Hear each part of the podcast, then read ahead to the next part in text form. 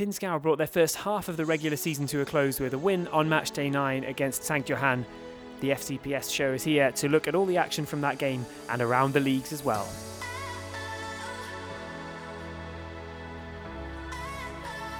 Welcome to the FCPS show. My name's Tom Midler and I'm joined by Lee Wingate to look at what FC Pinzgau Saalfelden managed on match day 9 of the Salzburg Regional League season. That is halfway through the regular season campaign already. How quickly that has gone. But uh, at the very least, after a difficult first half to the campaign, Pinzgau were able to finish off with a victory against the last unplayed opponent, St. Johann. It was a fully deserved win, 2 0 in the end, goals from Dominic Kirschner as a free kick in the first half put us in front, and Jatta sealed the deal late on with a header from a corner. It was never really in doubt, but I know we've looked dodgy in these positions in the past when we've been 1 0 up at half time. So, at very least, we got the job done and uh, managed to finish it off after a 1 0 half time lead and uh, keep the three points at home in Saalfelden. Yeah, a very positive result for us all round. Uh, I think we looked very comfortable for the most part, solid defensively. We had a lot of the ball. Um, when we did have the ball, we created chances as well. I suppose that for me, the only downside would be the fact that we're still not managing to convert those chances from open play. I think I think the goals were, weren't they? They were a corner kick and a free kick, so two set pieces, which seemed to be a something that we're resorting to a lot this season. So yeah, I think that's the one thing, uh, as Christian Ziege said in his post-match interview, that he really wants to work on because we're not, still not converting those chances from open play, and perhaps against a better team than than TSV Sankt Johann, we may have been punished for that. I think you're absolutely right to identify that. That's definitely the one downside from what was, on the whole, a very, very positive performance and a very positive result if you look back to some of the losses that we've suffered in recent weeks, uh, for example, where we lost 3 2, Kuchl, most recently, where we lost 2 0 uh, just last week, we had chance after chance from set pieces in those games as well, but we didn't get any goals from set pieces, especially against Kuchl. They were heading those all out of the box, no worries. Against SAK, we actually got some goals from open play, but we didn't make anything of the set pieces, of the corners. Uh, we suffered from those rather than creating from those. So, on the one hand, it is nice to get back to uh, goal scoring form from set pieces, but it does seem to be a big kind of rider for us this year. If we do well in a game from set pieces, we can win the game. If we don't do well from set pieces, we're really in trouble. And you know, imagine last night's game against St. Johann. If we hadn't made the breakthrough from Kirschner's free kick, would we have found the breakthrough from open play? I'm not sure you can confidently say that we definitely would, although it definitely would have been deserved. And you know, it's it's a running theme, isn't it? You know, how many chances did we create in that game? And it's worth pointing out, St. Johann had nothing. Brilliant that Henrik Wigetnik in goal uh, had such a quiet evening. Another set, uh, another clean sheet for him, which is is great to see. But honestly, he wasn't tested at all. I just remember him having to jump up and claim a couple of long balls under not a great deal of pressure. And I don't remember him saving a single shot or, or St. Johann having a single chance. So, you know, if we hadn't broken through, it would have been an absolute nightmare, really. Yeah, I was thinking that when I was writing the match report last night, I'd I'd laid out all of the, the main things that I wanted to cover, and then I thought, well, there's not a single St. Johann chance in here, and they really didn't have a sniff. But like you say, it was was perhaps you know it was down to us to, to kill the game and, and we didn't really do that. I mean once Jatta's header went in late on I think we were probably comfortable at that point but it was it was a little too nervy for a little too long I think for my liking. Yeah, I alluded to that on the commentary too and it wasn't nervy because St Johann were threatening or doing anything. It was nervy because we were 1 0 up and 1 0 up has been uh, a really tricky scoreline for us this season. You know that that has not been that has not been in any way a guarantee of us getting points. So uh, you know we we did the job, and we've got to be thankful for that. That the team held St Johann really at arm's length this time, much like Kuchl had done to us actually in the last game. And you know both of those games were were two nils. This time we were on the right side of it. It does us some good in the league table you know, things are going to be difficult for the rest of the season halfway through. Uh, we're still in that midfield bunch, but this has kept us in the running in the midfield bunch. A couple of results have gone our way. You know, we can't be worrying about teams elsewhere at the moment. We've just got to get the job done ourselves, and we did that. So, you know, the min- the minimum requirement for this game against St Johann was three points at home and we got those in the bag. So it's uh, you know it's much more positive. It's always nicer to talk on the podcasts about the game once that's happened. I'm trying to think of some of the big chances and some of the big things, but Tandari on his 300th appearance, what a milestone that is. Played for over a decade for FC Pinzgau Saalfelden. Um, unfortunately, despite coming close on several occasions, goalkeeper Dominic Valtel denied him time after time, and uh, he couldn't even get the tap in at the end because Christopher Förstaller nicked it, came in just in front of him, and unfortunately blazed it wide. But credit to Tandari after I, I think he put in a really good shift and uh, was so unlucky not to be on the scoreboard yesterday on that milestone appearance. Yeah, I was desperate for him to score on such a special occasion. It didn't quite come off. I think I really have to praise Dominic Valtel for that save. I think in the 13th minute, or it was towards towards the um, the start of the game, where Tandari did a sort of downward header and he sort of clawed it away from the bottom corner kind of reminded me a bit of, of, that classic Peter Schmeichel save against Rapid Vienna all those years ago in the Champions League. If you don't remember that, it's worth googling Schmeichel versus Rapid Vienna. He kind of just got down and, and turned it behind for a corner. I thought he had a very good game actually, um, and there were some other chances as well. I think at the start of the second half, there were a few breaks. I think once Schubert was in a really promising position, spotted Gvozdyar at the back post, couldn't quite find him. And I feel like this is a matter of fine tuning. These are such small margins, and at the moment, we're not getting the small margins right. But I don't think it would take much for suddenly the floodgates to open, and I don't think I'm calling myself uh, an excessive optimist for thinking that either. I feel like there are just a few small things that we need to iron out, and the goals will come.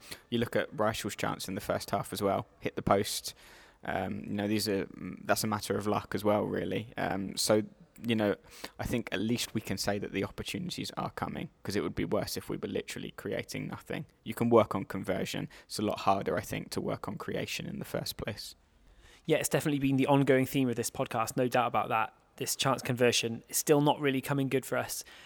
We could have won 5 0 yesterday. Like you said, it is nice that we're creating chances. That does make you feel better. But at the end of the day, it leaves you with a feeling of frustration too after the game. And the the chance that you picked out there at first from Lucas Schubert when he was free on the right hand side and had the chance to go himself. It looked like from the camera angle at least that he would have been able to get a shot in from the angle before a defender closed him down or pass into the middle, Gvozdyar in space. It's like the players are getting caught in two minds a little bit and you can see how long after he put that pass into the middle and it was intercepted and, and cleared away by St. Johann he stayed on the ground with his head in his hands for a long, long time because he knows, as much as anybody at Pinzgau this season, that that has happened far too many times. And it's not always been him, far from it. You know, he's that's just one occasion. But he knows that we've had several chances. We attack down the wings better than we attack through the centre. We get the ball to the right or the left hand side of the penalty area. We play a ball across and it is cleared almost without fail. It doesn't matter how good the chance is, we never seem to be able to find those targets. And if you do, you know, if, if Schubert's ball was maybe a foot further forward, just evades that first defender, it's pretty much a tap in for Gvozdyar. You know, we've worked ourselves into some really, really good positions and we are just not converting them. And yeah, thankfully we weren't punished. And it just gives the feeling I, I, still get this feeling without wishing to be too bitter about it that refereeing decisions are not going our way this season. People are out to kind of stop us in our tracks, really.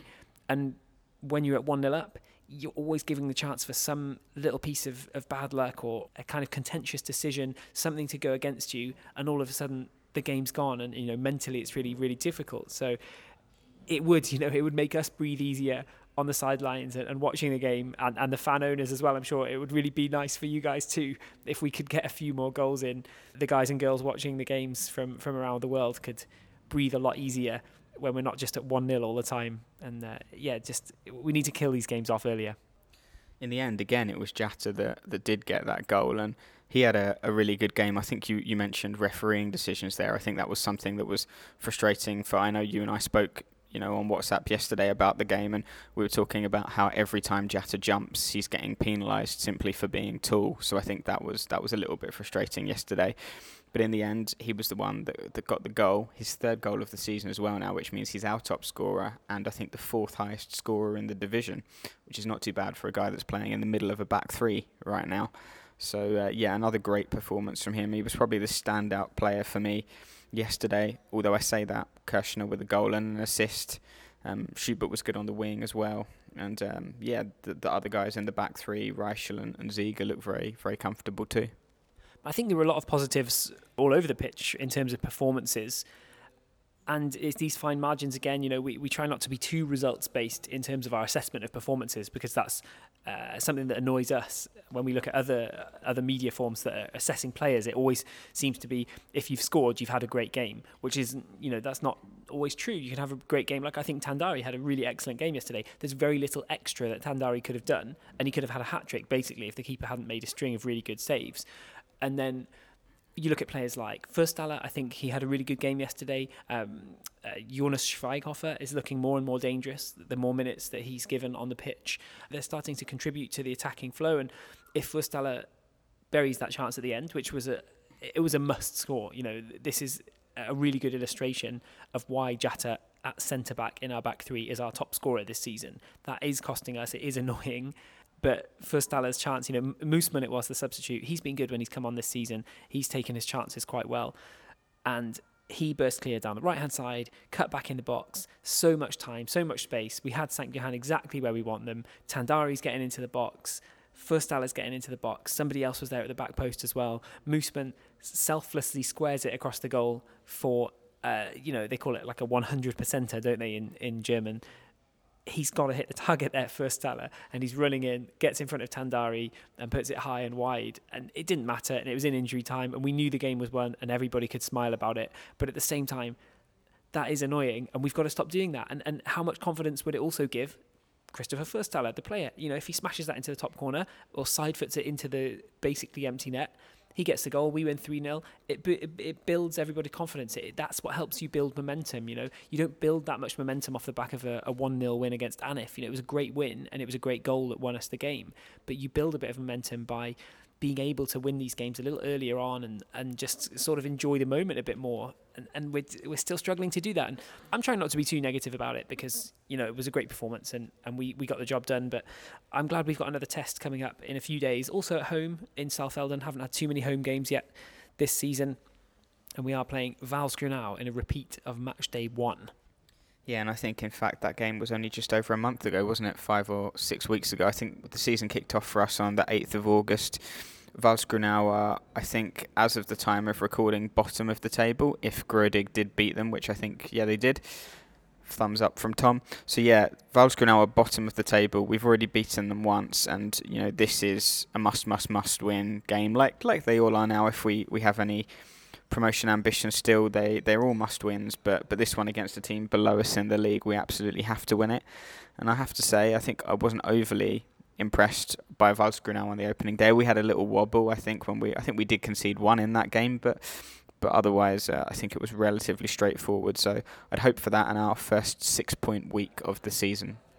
Yeah, that was a tale of things to come actually on match day one, wasn't it? We were 1 0 up, cruising, Jatta header, so all of these things have happened plenty of times before this season. And then Wals-Grünau scored out of absolutely nowhere to equalise, um, which was again something that would plague us in that first half of the season. But then you know we were able to score. Cooksley got that goal. Uh, missed another chance from open play. So again, something which has been a theme for us this season. So in many ways, the Wals-Grünau game was a bit of a microcosm, but we did come out with it uh, with the win that time. So I'm hoping we can do that again in Saalfelden interesting to see the way that the league's developed. And you're right, it has only been a really short amount of time, you know, only a few weeks since we started that off. So it's really interesting to go back into these games against the same opponents. And I think some of those opponents have developed in that time. Some of them have probably dropped off a little bit. Some of them were lucky to beat us in the first place. So there's a, you know, there's a, a case for a bit of revenge in this in this run down the home stretch. But I don't think you're being too dramatic by calling it a must win if we're being truly honest. I think the win against St. Johann has confirmed that we are kind of, we don't deserve to be down at the bottom of the table, but at the same time, we're in our rightful place. If you look at the comparison between where we are this year and, and last year, we've got 13 points from the first half of the regular season, and we finished last season with 42 points. 42 points was what you needed to get into the top two. And obviously, if you play the same as we did in the first half, we're going to end up with 26 points. So we'd be a country mile away from the top two if we continued with the form that we've got that might happen. You know, hopefully we can pick up some more points. But if you take 42 as the barrier for entry to the top two, I don't think it will be quite that high this season because you don't have a team like Bischofshofen last year losing every game. So so other teams are beating each other a bit more and picking up, you know, spreading around the points. You also don't have a team like SAK last year who are basically beating everybody. So it will it will be a tighter race this year. But that does show, you know, the difference between the what what was it 21 points would have been the halfway mark last season and 13 this season. That's a big difference. That's not too far off an extra sort of 45% in terms of our points. I think I am right in saying that the third place team got 33 so I guess 34 would have been enough um, for second place and we're not a million miles off of that if we'd got one more win. So perhaps there are some some similarities but yeah it is must win and I don't know. I, I would estimate there are nine games left, and we, we probably need to win seven of them. I think that's probably an, an accurate estimate, and obviously that's going to be a tall order with, with some of the, the teams that we know we struggled against in the first half of the season. But we need to try and be optimistic, take each game as it comes, and hopefully we can do it. Yeah, I think there's a couple of must not losers in there as well. Maybe I think perhaps seven is is not an unrealistic estimate of what we need in terms of wins. But there's a couple of games, you know, the teams at the top of the table. If we can hold some of those to draws maybe instead, and you know help, hope that a few results go our way in other games, then who knows? But uh, for the most part, as we said earlier on, really we've got to look at our own performances. We've got a chance to do that again against the bottom club Wals-Grünau on Saturday. So uh, yeah, a big chance for Pinzgau to get another three, three points on the board. Shall we run you through how it's looking in the table and the other results in the uh, regional league in Salzburg because there were some interesting ones this uh, this week as well. Not all good for Pinzgau, but um, some interesting stuff to cover.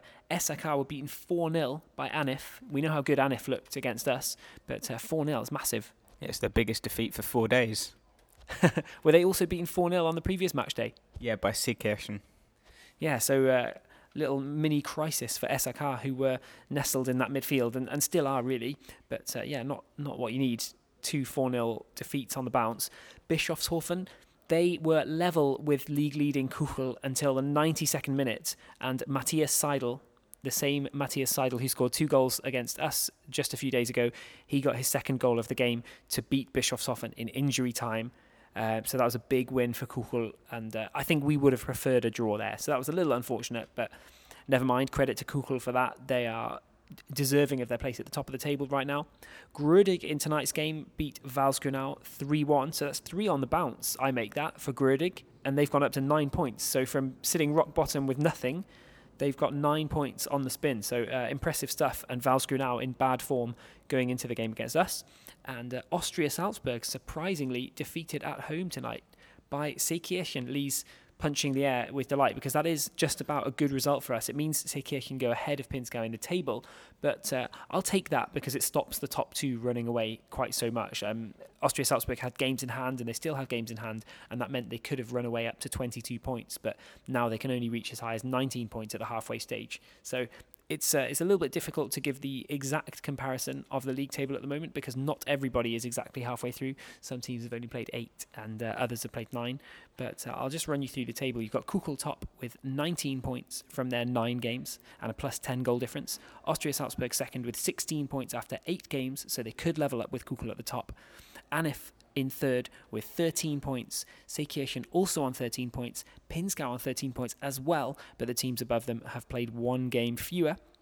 It's worth mentioning as well that Anif have got a plus nine goal difference from their eight opening games, which is uh, very, very good. And they've only conceded five goals in the whole season. So uh, one of those being Jatta's Thunderstrike, of course, which is excellent. Uh, Bischofshofen, one point behind Pinzgau in sixth. They're on 12 points. SAK on 10 points. And then down at the bottom, you've got Grödig on nine, St. Johann on seven, and Wals-Grünau on seven as well, with a minus 11 goal difference. So uh, if we're going to get some goals from open play, we need to do it against Wals-Grünau on the weekend, that's for sure.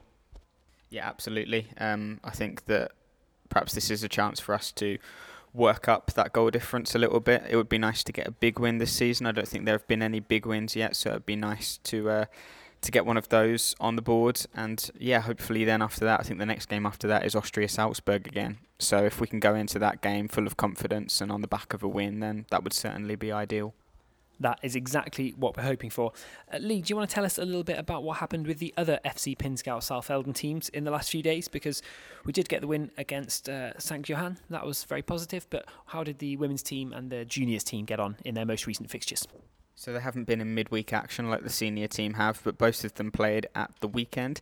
The juniors drew nil-nil with TSV Unken on Saturday. They're now fourth in the table with 11 points from six games four points behind the leaders, uh, who are USC Saalbach Hinterglemm. Um, and then the women's team lost 4 2 away to UFC Bad Vigaun on Saturday. They're now fifth in the table with three points from three games, but annoyingly in this one they were 2 1 up. So I think it was a, a bit gutting for the, for the women's team to then go and concede three goals. Yeah, shall we have a look around the other regional leagues as well? I know you had a look at Vorarlberg. I'll just round up Tyrol very quickly. The, these are the leagues, of course, that are the uh, rivals to the Salzburg Regional League. So these are the teams that could make up that top six if. Uh, if Pinzgau do get into the top two, you know these top two from each of these leagues will uh, play off against each other in the second part of the season in spring. In Tyrol, it's very very close. So Innsbruck Amateurs are top after eight games with 15 points. Imst are behind them on 14 points, but they've played the same amount of games. Imst have a massive plus 14 goal difference, which is way above anybody else in the league. And they just beat Innsbruck Amateurs in that clash of the top two, and they beat them 4 0 as well. So uh, have really got the upper hand, perhaps mentally, in that one, with a, a big win against their, you know, the only team that they're trailing right now. Elsewhere, Reichenau in third, also on 14. So you've got three teams here on 14, and Innsbruck leading with 15. So Reichenau on 14, Kitzbühel on 14 as well.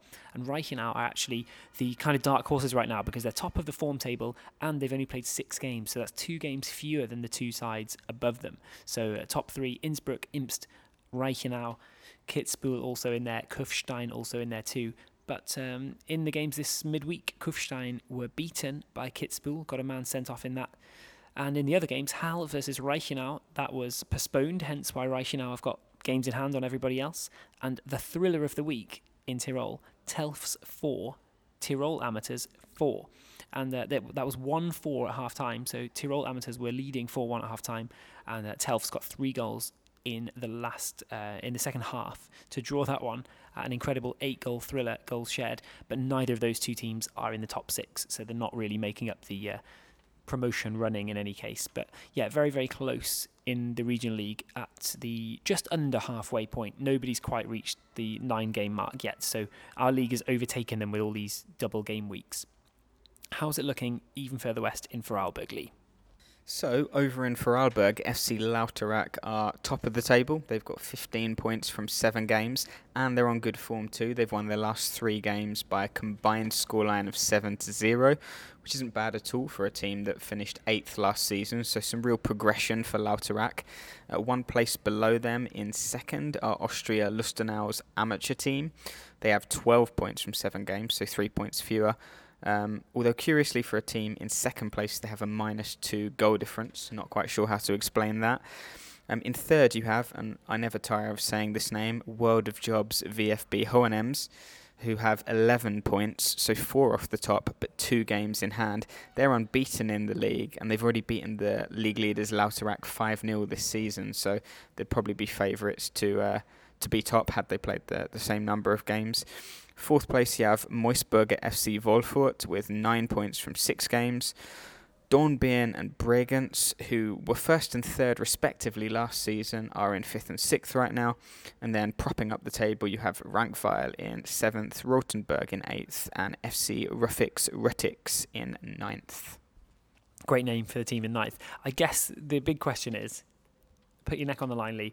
Are we even going to be playing any of these teams at the end of the season? While it's still possible, I'll say yes. Yeah, the hope is still there, and wins like the one we got yesterday are going to keep that hope.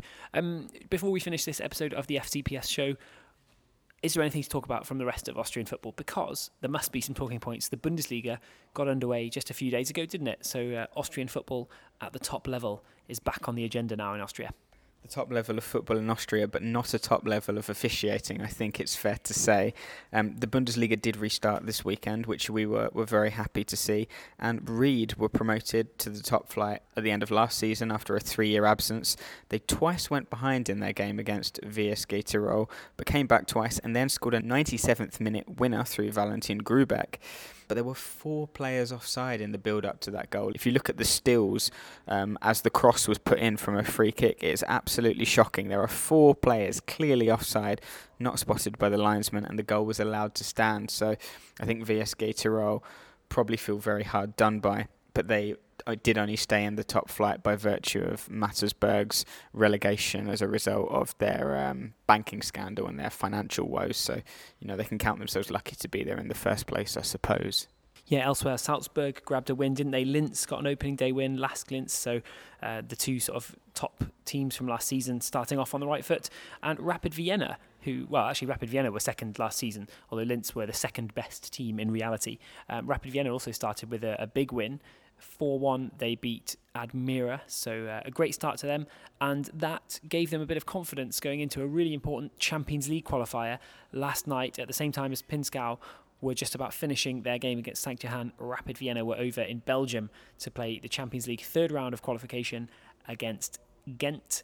And unfortunately, despite a really, really good display, they were beaten in that game. So it, it is a pretty rough one for them to take. They got a goal back through uh, Yusuf Demir, a brilliant strike from the youngster. He's a really uh, good player to watch, Yusuf Demir, if you don't know him. It was a little bit messy like, wasn't it? Cutting in from the right and then firing into the bottom corner with the left foot. Reminded me of a Leo Messi goal that's a huge comparison to make. But I mean, I'm not comparing them as players, simply the action itself. But I mean, if you were comparing anybody in the Austrian Bundesliga to Messi, I don't think you'd be too far wrong to pick up somebody like Demir. He's a great player, loves to carry the ball forward. Um, good to see him having shots. You know, he, he did that in the cup as well against St. Johann, no less, our last opponents, and uh, ended up getting on the score sheet against them. His first sort of senior start for, for Rapid, and now he's playing well in the league as well, and, and he's touted as a big move away. And unfortunately, with Rapid out of the Champions League, it does look a little bit more likely that they will lose a few players. But they were 2 0 down in that game, and that was really, really unfortunate for them because actually Rapid had the better chances in the game. They they went to Belgium, put in a really good performance despite you know a difficult summer transfer window and having no money and losing some key players and stuff. They put on a good show and, really did their best. And I think not too many people would have given them a great chance of going through in the Champions League in any case. But the fact that they were so disappointed to lose that game shows it all. They know that they could have won that, and unfortunately, yeah, going down two 0 was just too much. And it was a nice late goal, but it was too late. And once more, they had they had a header from Leo Greiml to equalise in the 94th minute, put it just wide. So it was a, a night that wasn't to be for Rapid. And it's quite interesting, sort of talking financially. They've got the backup of the Europa League, which I think we are, are all in agreement in Austrian football that actually the, the Europa League is probably a more fitting level for Rapid Vienna. So it's not the end of the world, and, and they have got into the group stages of that, which is a really good uh, fallback.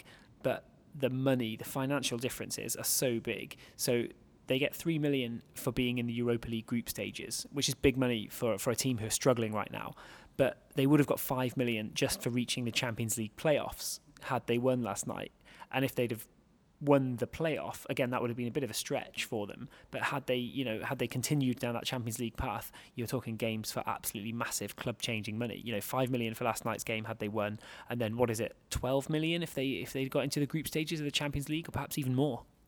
I think it might be around 15, but I can't remember. That was a, a, while ago that we did that over on our other podcast, the other Bundesliga. We talked about the exact figures. I think it might be around the 15 million mark yeah, probably when you combine the playoff money and the group stages money, it ends up being being that much money. But that is a massive, massive difference. And then it, it's you know it's a couple of million per win in the Champions League if they were to get any. And then in the Europa League, it's you know a few hundred thousand per win, which is still it's it's absolutely brilliant. It's, it's massive money, but you know they've they've dropped down from the the huge huge money games to the kind of good money games and and yeah, it was unfortunate, but that's sort of how how European football works. You know, the prize money over here for, for getting through these rounds of qualification is is really huge, and for Austrian clubs that makes a, a very very big difference. So a disappointing night for Rapid, despite a very very good performance. And uh, one more European tie to come this week is Hartberg you know they're they're a good example for us of a as a small club from a from a small town who've pushed on and done really really well in the Austrian Bundesliga last season. They've got their first ever European tie away in Poland against Piast Gliwice coming up this week. So they flew off to Poland today, and we wish them very well for that. Uh, yeah, all the best of luck to everyone at TSV Hartberg, and yeah, I, I hope that Pinzgau can emulate what Hartberg are doing to be honest, because they're they're a brilliant example very much worthy of their first appearance in European competition. It's going to be tough though because if they were to get past Gliwice, they either have is it Copenhagen or Gothenburg, so tough opponents for their level really. So I think one step at a time. If they can get past Gliwice tomorrow night, Thursday night, that is, then then that would be a great achievement already. Yeah, first European game in their history is uh, a great achievement, whether they win or lose, I would argue. But if they can put up a good showing and uh, get past Piast Gliwice, then they'll be celebrating wildly, I'm sure, in Hartberg. Should we wrap it up for there? Yeah, Lee's nodding his head. So uh, we can finish this podcast episode satisfied with three important points, thanks to Dominic Kirschner and Alfuseni Jatta's goals against St. Johann. And we'll be looking forward to the game on Saturday against Wals-Grünau, our first second game against the team of the season. So uh, interesting to see how they've developed over the last few weeks and months, and interesting to see what we can offer against a side that we beat 3 1 on the opening day, hoping for a repeat of that or better.